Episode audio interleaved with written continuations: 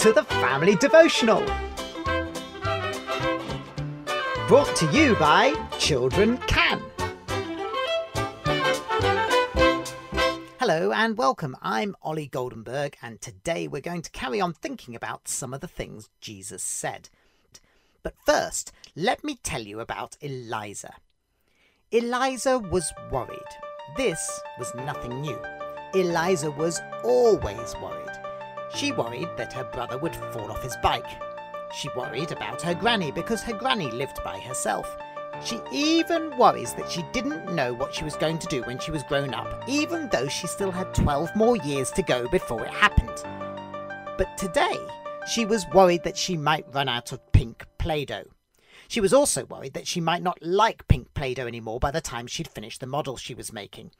She was also worried that she might still like pink Play-Doh after she'd finished the model and want to make something else with it, but not have enough because she'd used it all for the model she was making at the moment, which was supposed to be a model of Buckingham Palace, but Eliza was worried that it looked more like beans on toast, since you asked. She was also worried that as soon as she'd finished the model, it might be eaten by Percy, her pet dog, or Crinkles, her cat, or Mister Polyfiller, her goldfish, who she was worried would forget his name, and even more worried that he might never even have known his name, and even more worried that he might have known his name but that it was not Mister Polyfiller. She might have been calling him by the wrong name all along. Oh. You get the idea. Eliza could worry about anything, and generally she worried about everything. Sometimes Eliza was so worried that she did not feel like eating. At night she would lie awake, too worried to sleep, and in the morning she didn't want to get up because she was worried about what might go wrong that day. If you've ever felt a bit like Eliza, then you need to hear what Jesus had to say today. Just because you can worry about something, it does not mean you should. Ooh. Jesus said in Matthew chapter six, verse twenty-five and twenty-six, "So I tell you, don't worry about the food you need to live, and don't worry about the clothes you need for your body. Life is more important than food, and the body is more important than clothes. Look at the birds in the air.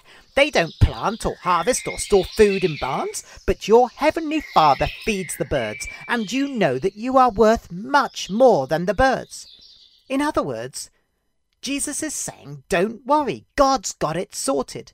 You are more special than the birds. You are made in God's image.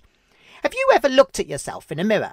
The thing looking back at you is your image. It's like a copy of you, and it copies you. God says we're made to be a copy of him and to copy him, doing the same kind of things he does. No wonder we matter to God more than the birds or anything else that he has made for that matter. We are the only thing made in his image, but to properly copy God, of course we have to look to him. That's Jesus's point. If you look to God, you don't have to worry about anything else because you can trust that God is big enough to help you with any problem you are facing. Let me explain what I mean by that.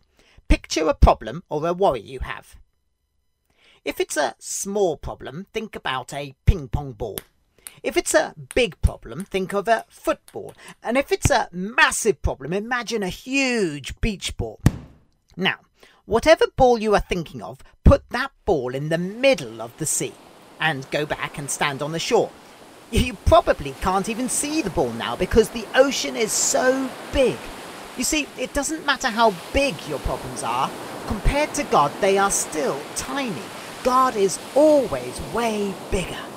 Not only that, but Jesus goes on to point something else out that is pretty obvious. In verse twenty-seven, he says, "You cannot add any time to your life by worrying about it."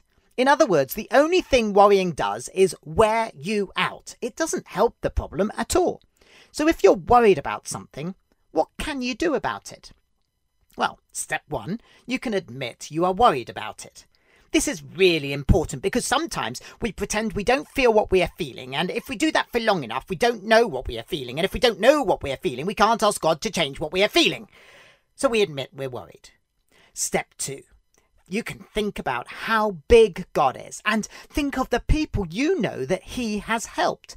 These may be people you read about in the Bible, or people you know in your life today, or other people who you've heard about from history.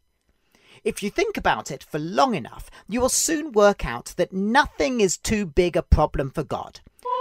One of my favourite verses in the Bible when I think about my problems is in Psalm chapter two verse four, where God says he sits on the throne and laughs when his enemies try to plot against him.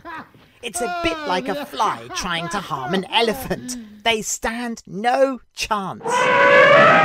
Step three, follow Jesus' advice in verse thirty-three. The thing you should want most is God's kingdom and doing what God wants. Then all these other things you need will be given to you. In other words, instead of spending time worrying about things, spend time asking God for more of his kingdom. Anytime a worry pops into your head, turn it into a prayer to ask God to step in and take charge. Of all the things that are on the not allowed to worry about this list, top of the list comes anything that is in the future. Jesus put it this way in verse thirty-four. So don't worry about tomorrow. Each day has enough trouble of its own. Tomorrow will have its own worries. Let's talk to God. Daddy God, thank you that you know us and you care about us. Right now we give you all of our worries. Help us to remember that you are far bigger than any of them and that you love us so much that you will bring us out the other side of every problem that we face. Help us to want more of you and more of your kingdom in our life. Lord God, come and fill every area of our life and help us to live for you. In Jesus' name. Amen. Well, that's all we have time for today, but tune in tomorrow to hear the next episode. Bye. This production was made by Children Can. To find out more about us, go to w w w dot children can dot co dot u k.